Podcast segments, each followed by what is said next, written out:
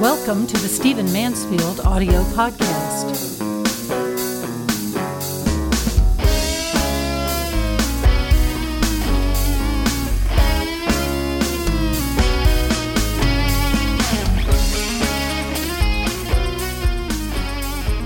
I want to talk to you in this podcast about something that I think will be immensely helpful to you, um, no matter what your gender is, but particularly if you are a man. I want to talk to you about habits and the brain. Habits and the brain. I enjoy reading about brain science. I'm, I'm not a scientist. I, I, just don't have the math skills to have been a, a scientist or an MD or uh, any of that. I think I care about people and I enjoy understanding about the body and medicine, but oh, I just don't have the smarts. Uh, but I do enjoy reading about brain science, and I there have been some discoveries of late, and uh, the bringing together of some research that's been gathered over many years um, that I think can help us to learn how to change, to learn how to overcome some matters that might be troubling us, to uh, get over some deformities, maybe some moral deformities that we are challenged with. And, uh, and I think that this will this will help us. So I'm very very excited to be talking about this today. Um, you know what we have learned in recent years, what what scientists have come to understand, uh, is that the way that we live, uh, the things that we do, the habits we develop, in a sense, lay tracks in the brain. Now, they're not actually footsteps. They're not actually, of course, uh, you know, little pathways that you can see, like, uh, you know, walking paths in the park. Um, but they're not unlike that in some ways. Um, in the brain, of course, there are cells, and between those cells, there are brain synapses. Um, and these are little electrical connectors that look like cilia. Uh, if you if you know about the design of a cell, the little hairy things on the edge that um, that tend to make electrical connections with other cells are called cilia. And uh, and so when something uh, when we do something. Um, the brain synapses, the synapses between the cells, uh, connect up and create the electrical connection so that that thing can be done. So, to put it in very simplistic terms, um, if I reach up here to my microphone, uh, my brain has uh, issued a number of electrical uh, impulses that go through specific cells uh, so that my hand eventually reaches up and touches the microphone.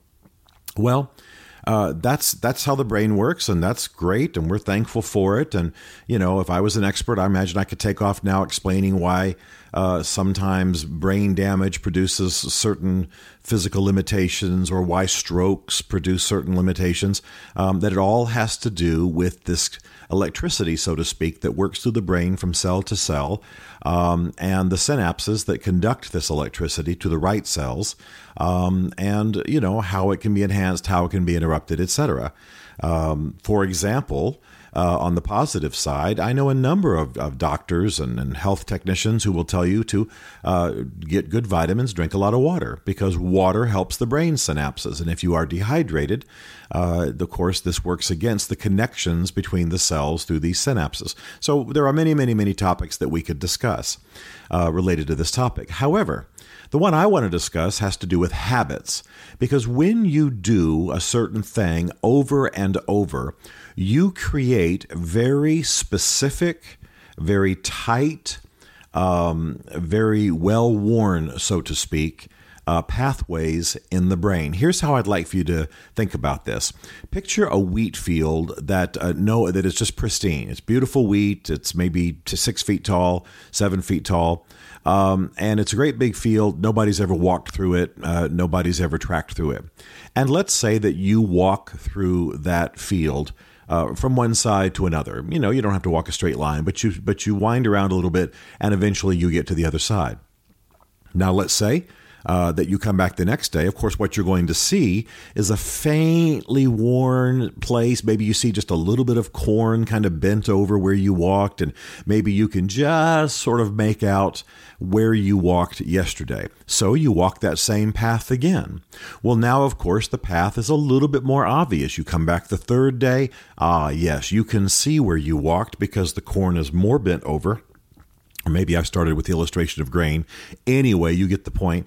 Um, it's a little bit more bent over. It's a little bit more obvious. Well, if you walk that same path uh, for weeks, uh, eventually, of course, it'll be worn down to just dirt. I mean, it'll be a very obvious path. It'll feel like you're walking down a hallway because the, the great big stalks of grain or corn uh, are up on either side, and where you walk, it's worn down.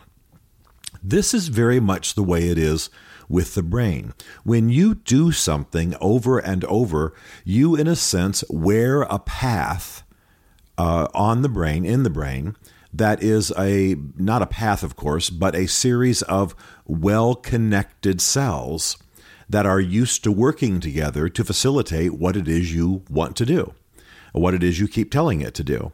So eventually, in the brain, you have a, a cellular path that is a little bit like the path that you've worn in this imaginary grain field or wheat field, um, that that eventually becomes a very obvious path and a very natural connection.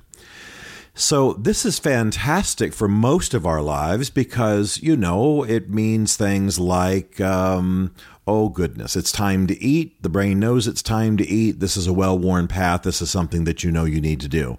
Uh, or you exercise every morning at seven o'clock. And as you continue to do it, you eventually uh, get the brain acclimated to working out at seven o'clock in the morning. Um, or you have, uh, let's say you read at a certain time of day. You have your private devotions or you read a book at a certain time of day. The, the brain accommodates these habits and makes them not permanent, but facilitates them uh, creates that well worn path through the field that uh, is that network of cells that are ready to do your bidding, so to speak. It's wonderful for habituation. It's wonderful for the things you want to do. Um, if I don't work out by the time I regularly work out in my day, uh, my body wants it. My body, I wish it was addicted. it's not. I still have to make a choice. Um, but but my body wants to go work out. My brain says, "Let's go." That it, it's time to walk that path. The cells are ready. All the everything's firing as it should. The synapses are all a Twitter uh, in the old sense of the word Twitter.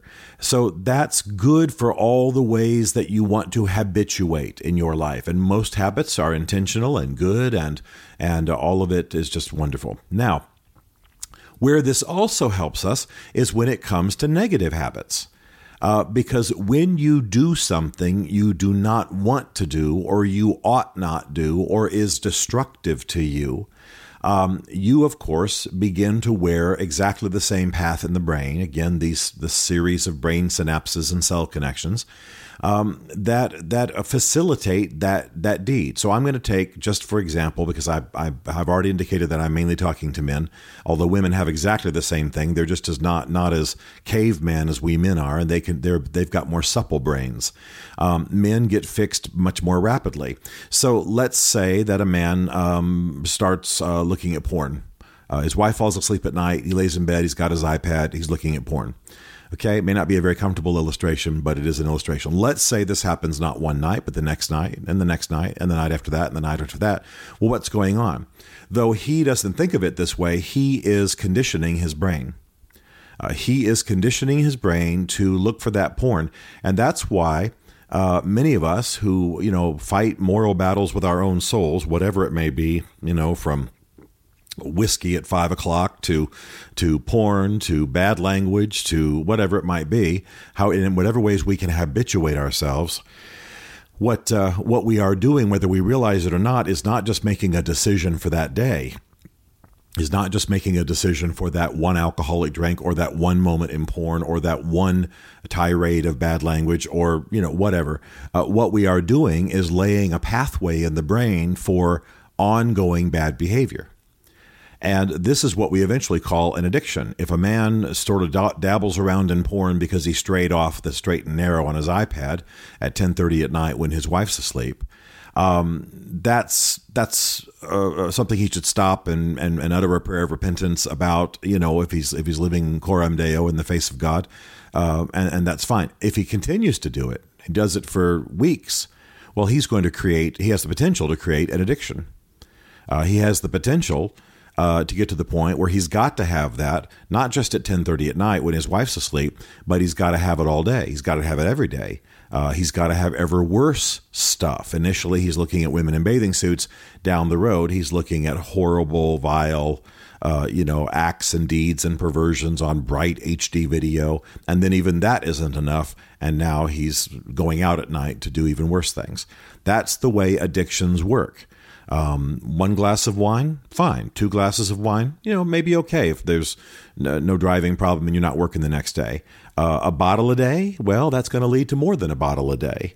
Uh, you understand where I'm going with this. Uh, everything can become uh, a, a, negative addiction if it's taken to an extreme. And you can do it with Oreos, just like you can do it with whiskey, just like you can do it with porn, just like you can do it with bad language uh, and even violence. So, the good news, though, is that the brain does allow us to rehabituate. Uh, essentially, it takes about 21 days on average to rehabituate the brain. Now, let me explain what this means. It means that when we step up to the edge of that wheat field or that cornfield, whatever illustration I started with, and we are going to walk the same path, we have to choose to walk a different path. Now, don't misunderstand. I'm not I'm not just preaching a little sermon here and saying, "Well, you got to choose differently." Amen. That's not what I'm doing. What I'm saying is that you must you must do something but do something different than what you have been doing that has been destructive. You see, we have to rehabituate, we have to retrain the brain.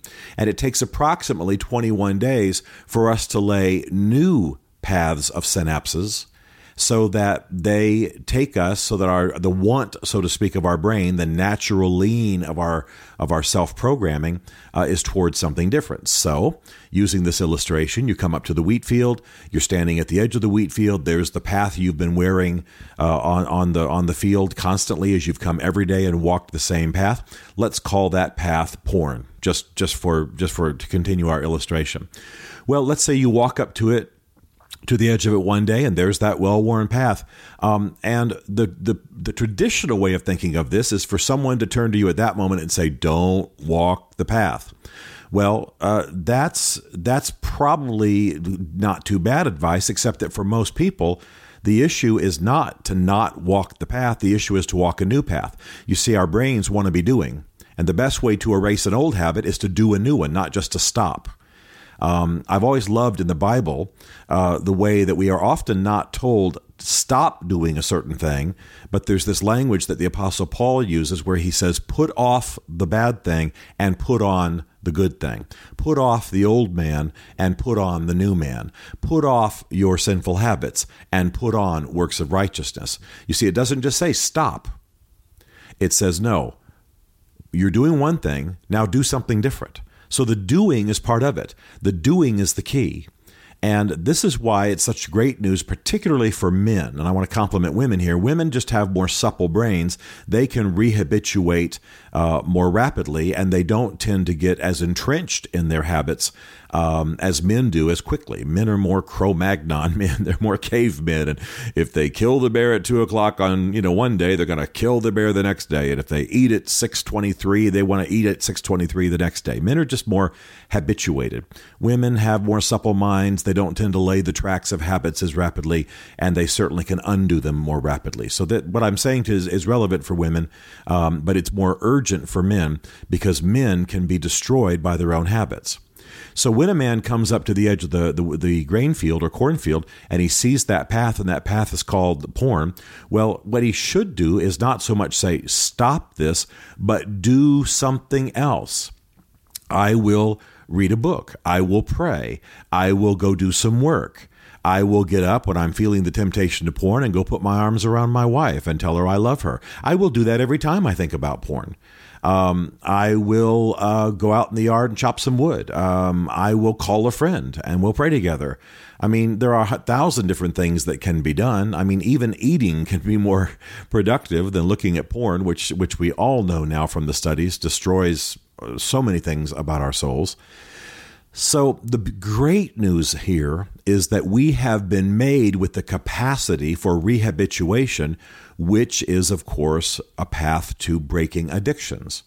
Now, I'm not suggesting that serious, serious biochemical addictions, you know, 30 years of putting down, you know, an entire bottle of Jim Beam a day could just be undone in 21 days by going for a walk. I'm not naive. I know that that person may need rehab, that person may need chemicals, that person may need therapy. But ultimately, what the therapy and what these different helping mechanisms are heading towards is a rehabilitation of the brain with the cooperation of the individual. If you are not yet addicted, if you are not just absolutely mired in a biochemical addiction, um, you you can begin the path to rethinking, to reworking yourself uh, to new habits. And since I'm speaking as a Christian, of course, I believe that there's the help of the Holy Spirit, there's the help of prayer, there's the help of the power of Scripture. Um, and if you are of a different faith, still these biological mechanisms that I'm describing work. So look at your life and look at where you're laying tracks of behavior that that are that become habituation, meaning that you are basically burning a path in your brain of a certain kind of behavior.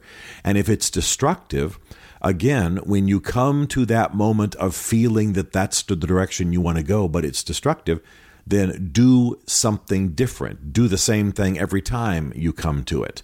Um, that's why some of these groups and organizations that that set up arrangements where a person calls somebody when they're tempted um, it really can be as simple as dialing the phone and then having a conversation uh, rather than taking the drink or rather than diving into the porn or rather than getting violent or rather than, you know, there, there's a way to rehabituate. And sometimes very simple things um, can burn tracks in the brain. I know one man.